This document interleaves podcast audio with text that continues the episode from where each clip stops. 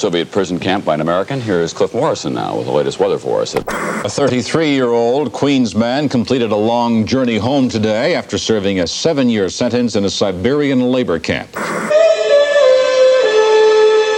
Всем привет, это подкаст «Медуза. Текст недели», подкаст, в котором мы обсуждаем самые интересные тексты, которые у нас выходят. Меня зовут Константин Бенюмов, и сегодня я расскажу вам удивительную историю, над которой работал сам. Это история об американце по имени Джерри Амстер, которого в 1976 году арестовали в Советском Союзе за контрабанду героина. Причем не просто арестовали, а буквально взяли в Шереметьево с чемоданом героина. Его и еще двух его сотрудников. История захватывающая, местами совершенно неправдоподобная, а совсем уж местами просто похожа на литературный вымысел, честно говоря. И самое интересное было как раз разбираться, что правда, чему можно верить, а что автор, собственно, Джерри Амстер, да, с чьих слов мы знаем большую часть фактов из этой истории, просто выдумал? И почему ему могло это понадобиться? The three Americans pleaded guilty, then began to tell their story. They told of a plan to smuggle 63 pounds of heroin from Malaysia to Western Europe. Вот, об этом будет подкаст, а чтобы мне не рассказывать все это самому, я попросил мне помочь Лику Кремер. Я буду сегодня, да, Константином Бенюмовым, который допрашивает Константина Бенюмова про текст Константина Бенюмова. Такие дела. Поехали!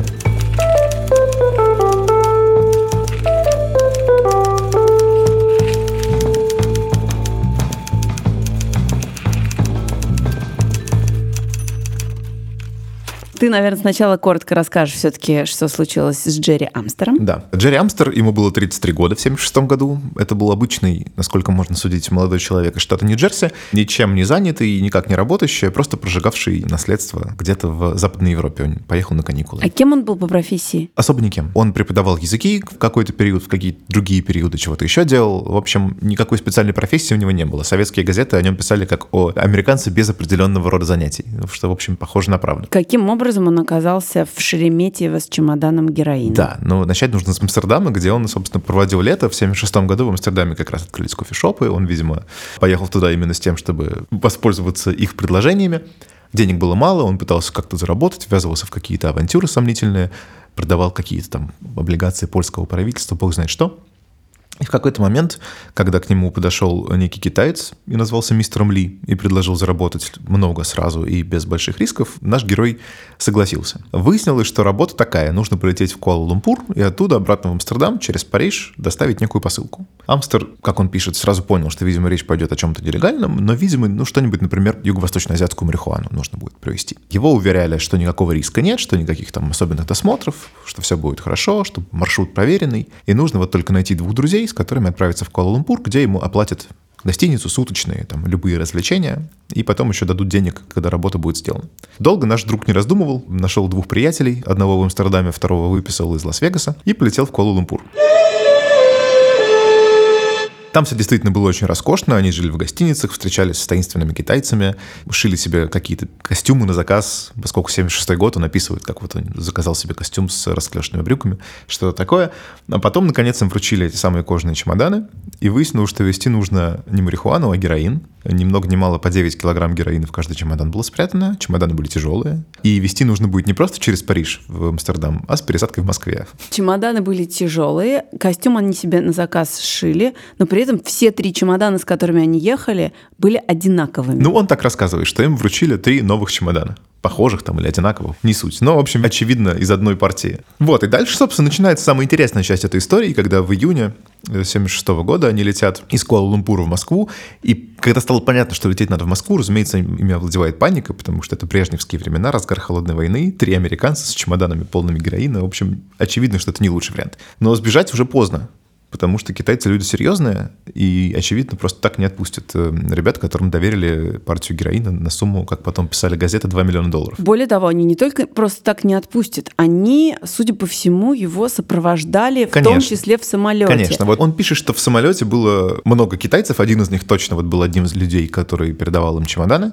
и еще 15, которые выдавали себя за каких-то китайских спортсменов. И тут непонятно, да, действительно ли это какие-то китайские спортсмены, или это нанятые сотрудники китайской этой организации, которые просто, выдавая себя за спортсменов, на самом деле находились на этом борту только чтобы следить за американцами. Ну, то есть шанс, что это его воображение и вообще его волнение по поводу происходящего. Безусловно, это может быть. И он, очевидно, летел в полном самолете китайцев, а дальше ему, может быть, казалось, что все эти люди за ним следят. Очень может быть, что это и так. Тут проверить невозможно. Какие-то другие фрагменты этой истории больше больше поддаются проверке. Так или иначе, вот они прилетают, их заверяют, что никакого досмотра в Москве не будет, весь багаж будет оформлен до Парижа, и все будет окей. Вот они прилетают, выходят в транзитный зал Шереметьево и видят на транспортере эти свои новые чемоданы. И становится понятно, что будет досмотр, и что сейчас вот они посреди Советского Союза, изнутри железного занавеса, можно сказать, и в общем, начинают очень сильно нервничать. Но поскольку они готовились, что будет досмотр на французской таможне, была некая процедура, как они будут обманывать таможников. Нужно было прийти, положить чемодан аккуратно на стол самому, причем легко и ловким движением это сделать, чтобы не было понятно, что он тяжелый. Открыть крышку, развернуть чемодан к таможнику, позволить ему все проверить, и ни в коем случае не позволять ему самому до крышки дотрагиваться, потому что в крышку зашито 9 килограммов чего-то постороннего, и это, разумеется, сразу станет понятно. Как Джерри Амстер описывает эту историю, он смог это повторить, несмотря на там колоссальное волнение, тряску в руках, трясучку и так далее. Второй из его попутчиков тоже смог, а третий запоролся. Он был, по его словам, самым молодым, нервничал, курил, потерял ключи от чемодана. В общем, у таможника закончилось терпение. Тот рванул себе чемодан сам и сразу понял, что-то с ним не так. А дальше по трем американским паспортам и по этим новым и трем чемоданам... одинаковым чемоданам. Да, задержали всех троих, отправили в Лефортово. Два месяца или месяц, как минимум, там допрашивали. Причем, на мой взгляд, вот здесь довольно правдоподобно это описывает. Во-первых, он описывает, как выглядит тюрьма Лефортово что это главный комплекс формы буквы К, это действительно так. И посреди, значит, в том месте, где лучи этой буквы К соприкасаются, сидит дежурный, который видит все коридоры и так далее. И вот его каждый день по этим коридорам возят на допросы. Почти как в паноптикон. Да, да, да, да. И причем он описывает эту систему с флажками, да, что если тебя ведут, мимо тебя проводят другого заключенного, то тебе нужно повернуться лицом к стене, чтобы ты его не видел. То есть там полностью исключен контакт между... Он там не смог никак даже перестучаться со своими приятелями. Но при этом он почти с симпатией описывает следователя, который э, поздравлял его с праздниками да, и кормил да. вафлями. Он называет этого следователя Алешкой, причем он так и говорит. «Э, меня допрашивал следователь Алешкой. То есть, видимо, он то ли не понял, как это русское имя звучит в именительном падеже, mm-hmm. то ли опять что-то выдумывает. Но, в общем, этот самый Алешкой в конце первой недели допросов ежедневных вызывает его в камеру и говорит, сегодня, 4 июля 1976 года, от лица Следственного комитета КГБ СССР, позвольте поздравить вас с 200-летием независимости вашей страны. Это, по-моему, такая деталь, которую придумать нельзя. Это очень классно.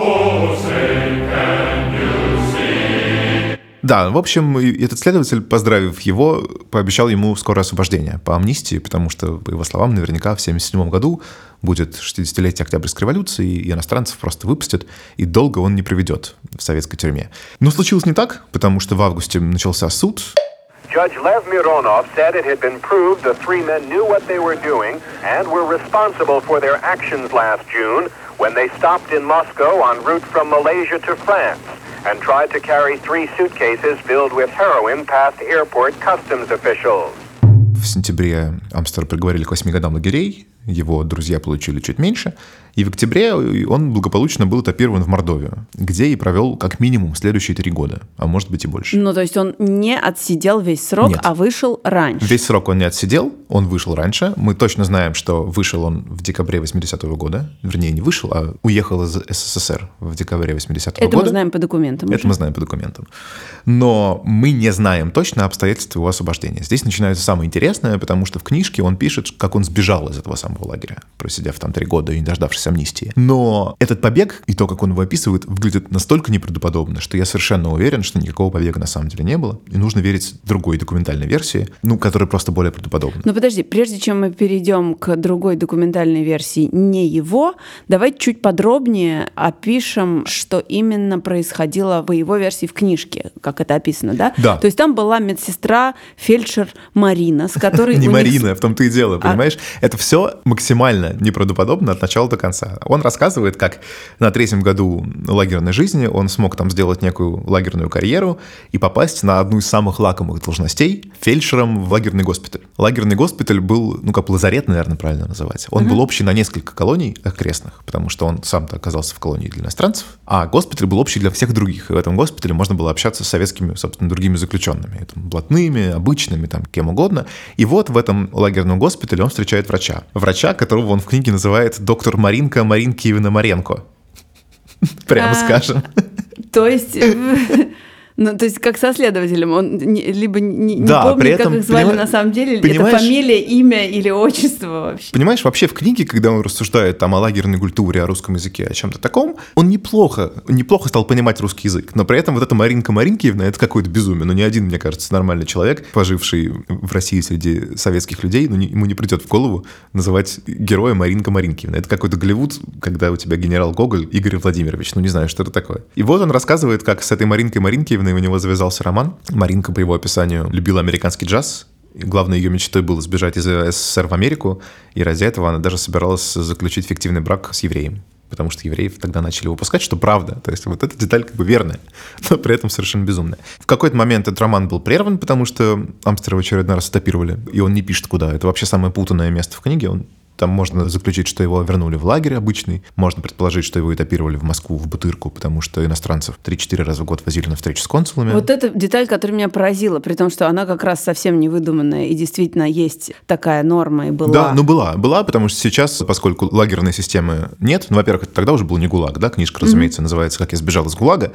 хотя ГУЛАГа нет, ну ладно, это можно простить. Ну, то есть, судя по всему, в книжке много сделано для Конечно, того, чтобы она много сделано для соответствовала того, неким... чтобы книжка была литературной. Ага, и чтобы она соответствовала неким канонам и представлениям о том, что может рассказать иностранец о России. Да, при этом, понимаешь, вот это все неоднозначно. Он пишет в этой книге, как он вернулся в Америку, и к нему стали журналисты стучаться и просить рассказать, как его там ужасно били, не кормили и так далее. И он говорит, что нет, это все неправда. По крайней мере, вот в нашем иностранском лагере ничего такого не было, никакого насилия не было.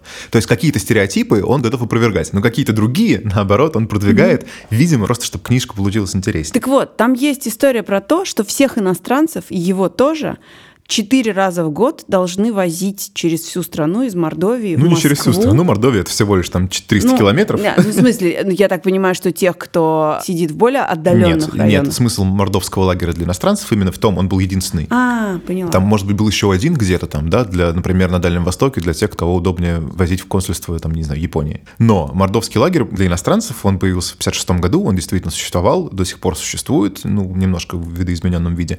И действительно из этого лагеря их возили сперва там до Потьмы поездами, потом вот такими тюремными поездами через несколько пересыльных тюрем. Это, хоть это 300 километров, это все равно могла быть дорога там несколько дней до Москвы. Просто для того, чтобы на один день показать их в бутырке консулам. Потому что консулов, разумеется, на территорию лагерей не допускали. Это вот это невыдуманный момент. И обязанность консула ходить в Бутырку и встречаться Да, безусловно, с, со всеми гражданами, всеми гражданами. страны, ко- которые отбывают уголовное наказание в СССР, встречаться, передавать посылки от родственников, потому что понятно, что у иностранцев нет других родственников, которые могли бы им что-то передать, а без этих передачек в лагере невозможно выжить. Это основа как бы лагерной экономики, и про это он тоже пишет очень хорошо, что с этими передачками там их можно было обменивать, давать какие-то взятки охранникам, что-то такое. И он точно пишет, что это, собственно, если и есть где-то в Советском Союзе капитализм, то вот это лагерь. В лагере настоящий капитализм, потому что там постоянный дефицит, который все время стимулирует предпринимательскую деятельность. И заключенные между собой, и с охранниками обмениваются все время, пытаются что-то заработать и так далее. На одну шоколадку Марс он получил Да, он был в привилегированном положении. запас еды, что ли, или что-то. Он был в привилегированном положении, потому что ему консул, разумеется, передавал на деньги, присланные родственницей, передавал продукты из посольского магазина. А это был американский магазин. И там были шоколадки Марс, э, бритвенные станки Джилет, и все то, что, разумеется, и не в лагере даже в советском, наверное, оторвали бы с руками, потому что невозможно было достать. И он говорит, что батончик Марс стоил 60 центов. Курс доллара был там сколько там, чуть меньше рубля. То есть, допустим, 50 копеек. И на этот батончик он мог выменить месячный запас сигарет Прима который пачку по рублю отдавалась в кредит в тюремном магазине. И вот он на эти 60 центов получал месячный запас сигарет из магазина. По его словам, благодаря этому он выжил. Вот это все не вызывает у меня больших сомнений. И даже если там есть вымысел, то все равно среди этого вымысла достаточно правды, чтобы это было интересно. То, как он описывает лагерный быт, экономику, там, не знаю, культуру блатных, там, зэков с татуировками и так далее. Блатной очень крут, но не как Джон Уэйн или Арнольд Шварценеггер, скорее как Мистер Ти или Ангелы Ада. Но даже эти ребята по сравнению с блатными – образец собранности и дисциплины. Амстер вспоминает, как был свидетелем групповых изнасилований, зачинщиками которых неизменно выступали блатные. Он рассказывает о зэках с татуировками на веках, на правом раб, на левом КПСС, описывает процедуру приготовления чефиря, рассуждает об отличиях примы от махорки, пишет о том, как функционировала лагерная экономика. Заключенные могли торговать друг с другом и с охранниками кредитом в тюремном магазине, который получали за выполнение нормы выработки на производстве. Эту систему, при которой и охрана, и заключенные жили в условиях жесточайшего дефицита и которая невольно стимулировала предпринимательскую активность, Амстер называет колыбелью советского капитализма.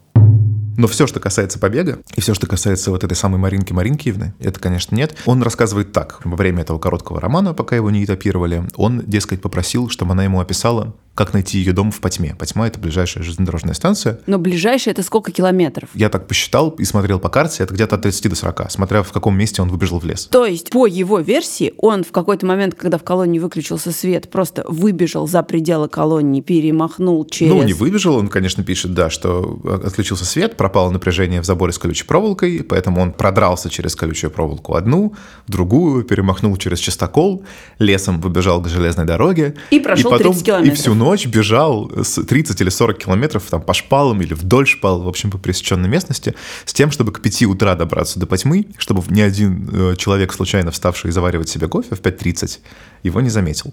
И вот он добегает на рассвете в сентябре 79 года до Потьмы, находит дом Маринки. Маринка ему объяснила, что нужно искать Деда Мороза. Сентябрь, но она с прошлого года, дескать, его не убрала. А да, дальше еще, клюква, да, просто дальше клюква. все больше клюквы и больше клюквы, потому что там появляется какой-то знакомый Маринки, Да, который дальше- делает ему поддельные документы, а, причем документы на какого-то глухонемого человека. И вот дальше уже как бы хочется сказать слово бред, но даже я не знаю, Ну, каким словом это лучше обозначить. Это все минимально правдоподобно, но совершенно невероятно, конечно. При То этом есть такой человек был, и он на самом деле сидел в этой самой тюрьме. Он сидел, конечно, он сидел, и про процесс писали, и все, что до побега, все, что до его заключения, вообще легко проверяется, да, потому что это был очень публичный суд. И об этом писали и американские газеты, и были репортажи американских телеканалов из Москвы, и советская пресса писала. Поэтому есть имена и самого Амстера, и двух его подельников, которые в книжке там под вымышленными именами присутствуют. Но это все легко подтвердить. Короче, по его версии, никто не рассказывает о его побеге, потому что если бы об этом стало известно, это скомпрометировало бы всю советскую, Советскую. тюремную систему. Именно так. Поэтому в тот момент, когда консул звонит там каким-то тю- тюремным начальникам и вскрывается, что он сбежал, консул якобы договаривается с советским государством, с какими-то начальниками, с какими-то непонятно с кем, о том, что они скроют его побег и его выпустят по справке о том, что он психически нездоров и поэтому его срок завершен, и выдворят из страны и отправят в Америку. Это его версия. Примерно так. Она чуть-чуть более даже парадоксальна, потому что, да, действительно, Маринкины друзья в диссидентском подполье довозят его до Москвы, прячут там где-то на окраине, и изначально они планируют найти какого-то американского туриста, похожего внешне на Амстера, купить у него паспорт, по этому паспорту отправить Амстера в Америку. Но это, разумеется, не происходит, потому что где-то найдешь в Москве свободно разгуливающего американского туриста, и через некоторое время Амстер решает, что нужно сдаться обратно советским властям, потому что он не может никак из Москвы уехать, не перейти границу пешком, не просто добежать до посольства, потому что он осужденный преступник, и никак помочь ему уехать не могут. И он придумывает, что, ну, видимо, нужно сдаваться, но предварительно звонит консулу и говорит, вот я здесь, я сбежал. Выясняет, что ему о побеге не сообщили, то есть советские власти скрывают побег, то есть можно рассудить, что если он им сдастся, то можно как-то договориться, чтобы они действительно, чтобы не компрометировать себя, решат либо его убить на месте и выдать смерть за несчастный случай, либо от греха подальше отправить домой.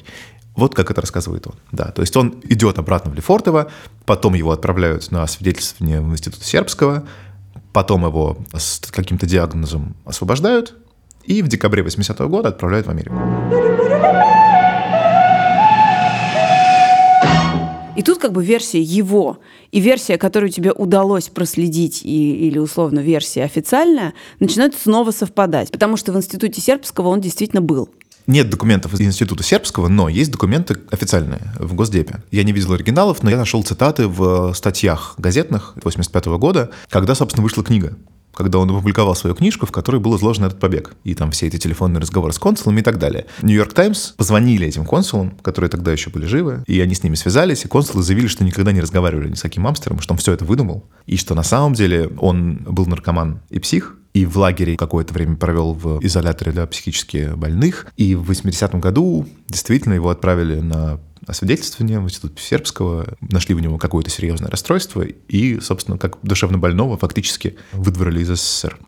Джеральд пребывал примерно в том же состоянии, в каком мы нашли его во время прошлой встречи в июне, цитирует The New York Times письмо, отправленное после встречи родственникам Амстера. Он сказал нам, что в ближайшее время его должны снова отправить в Москву на психиатрическое освидетельствование. Согласно официальным документам Госдепартамента, Амстера освободили из заключения в декабре 1980 года, после того, как медицинская экспертиза выявила у него тяжелую форму психического расстройства. По его версии, конечно же, консулы не могли рассказать правду и рассказать, по какой на самом деле причине его выдворили Да. из страны и признали психом. Совершенно так. То есть он уверяет, что эта история с диагнозом была придумана именно для того, чтобы Советский Союз и США могли неофициально как-то договориться, не признавать факта побега, никак не позориться, а просто вот так легко от него избавиться. Но на этом история не заканчивается, потому что с тех пор, как в 85 году вышла книжка, и все дипломаты от нее крестились, еще появились документы Wikileaks в 2010 году. И вот в них я уже смог что-то найти. К сожалению, тех документов, которые цитирует Нью-Йорк Таймс, там нет. Я не знаю, по каким причинам. Они их доставали тогда по каким-то другим каналам, но из того, что в Wikileaks утекло, есть документы 76-77 года, собственно, с этих самых консульских встреч, о которых мы уже поговорили. Дипломаты пишут, что да, вот мы там в декабре 76 года, там, получается, через пару месяцев после ареста видели троих осужденных контрабандистов, такой-то и такой-то чувствует себя нормально. К сожалению, состояние Амстера не внушает нам оптимизм, у него явные симптомы наркотической ломки, суицидальные наклонности, психиатрия и так далее. То есть эти документы не могли быть подделаны, видимо, задним числом в 80-м году, потому что это, это документы 77 года. То есть, получается, что из этих документов мы еще узнаем то, что он на самом деле был, видимо, наркоманом, причем наркоманом героиновым, и согласился на все это путешествие, в том числе потому, что ему нужно было добыть себе наркотики. Ну, это наш дом, это твой домысел. Хорошо. Если у него но- была нарко- наркотическая зависимость и ломка, это может означать все что угодно. Он мог, не знаю, в Малайзии попробовать героин, он мог где-то еще. В книжке есть эпизод, где он описывает на разговоре со следователем Блефортова еще до суда, что, дескать, вот он жил когда в Берлине, у него была приятельница, которая была героиновой наркоманкой, он пробовал с ней героин. Он уверяет, что он это придумал просто для того, чтобы он думал, что он попадет тогда не в лагерь, а в лечебницу. Но в итоге все равно попал в лагерь. Вот. Но, конечно же, да, безусловно, судя по всему, у него были проблемы с наркотиками и были проблемы с психикой. Как бы он это не отрицал, в 85 году он это отрицал. Потом, когда освободился один из его друзей, он тоже давал интервью журналистам, и он там подтверждает, что да, что Джерри Амстер был таки наркоманом. Мы не можем говорить о степени или там, на чем именно он сидел, но да. И, собственно, вся часть, которую мы подозреваем в неправдоподобности, она, вероятно, связана с его состоянием просто. Почему? Нет. В смысле, ты считаешь, что это наркотический бред, все, что он Ну, выдумал? нет, в смысле, конечно. что он, был просто... психически неустойчивым человеком. Он был что психически неустойчивым человеком. По этим документам у него были проблемы с психикой, но это совершенно не значит, что он из-за этого соврал в книжке. Он соврал в книжке, чтобы написать интересную книжку. А, и в этом смысле у него тоже были подельники, потому что у него был какой-то журналист. У него был ты журналист пытался его автор, найти, я но- пытался найти, и тоже никаких концов не было. Последний раз э, какая-то пиар-активность вокруг Амстера была в 2012 году, когда он стал героем сериала для National Geographic, который как раз рассказывал об иностранцах, которые в разных странах попадали в разные неприятности с законом. И он там снова пересказывает всю эту историю. Pete! Jerry. Hey, man. How you doing? The first thing that Pete asked me is, What are we carrying? I said, Probably just some weed. No big deal. Why? You scared? И вот тогда была какая-то промо-компания вокруг этого, там книжку переиздавали, был сайт, там они твиттер завели, но в 2013 году все это затихло, и сейчас уже нет никаких концов.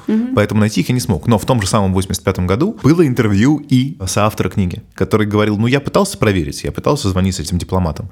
Дипломаты меня не убедили. Дипломаты говорили, мы с ним, с вашим Амстером в это время, которое он описывает, не говорили, и больше ничего сказать не можем. И я заключил, говорит этот самый соавтор, что если бы действительно была какая-то сделка, то, разумеется, дипломаты будут ее отрицать. А история самого Амстера была и правдоподобной, и очень захватывающей. И я подумал, что даже если он меня обхитрил, то большого вреда не будет, а книжка получится классная. Клевый журналист. Вот такая история. Но на самом-то деле это не отменяет ценности книги. А что тебе показал самым ценным в этом смысле в книге? Что ты нового, не знаю, узнал про советскую тюрьму а, из этой книги? Или что ты вообще Слушай, нового из нее узнал? Ну, как минимум, это описание иностранцам, который сидел в советском лагере, лагерного быта. Это интересно с тысячи точек зрения. Из того, как это видится иностранцу, из того, как там вещи, к которым мы привыкли, с блатными, с татуировками, с чем угодно, видится человеку, который попал в этот мир не просто там, да, с, с воли, а вообще из другого мира, из нормальной западной страны, которая жила совсем другой жизнью. И тут уже не важно, то есть к любому источнику нужно относиться критически, нужно понимать, что где-то там что-то может быть легендой, где-то что-то может быть приукрашено. Тем более, если это книга, то есть книга — это в любом случае литература. И все равно это потрясающая ценность. Никаких других свидетельств о жизни э, иностранных заключенных, особенно как бы их нету в доступе. И даже про эту историю по-русски не писали. Хотя книжка в Америке существует уже 30 лет. Вот теперь про эту историю по-русски написано. Вы можете это прочитать на сайте meduza.io. История классная, действительно, текст, поверьте, если я сам это говорю, стоит, стоит Да, да, почитать. да. Я специально здесь сижу для того, чтобы говорить, что текст классный, потому что не может же Костян говорить про свой собственный текст, что текст классный. Текст хороший, очень правда. Это был подкаст «Медуза. Текст недели». Меня зовут Константин Бенюмов. Как обычно, на прощание советую вам слушать наши подкасты, читать наши тексты. И писать нам на адрес подкаст собака meduza.io. И до встречи через неделю.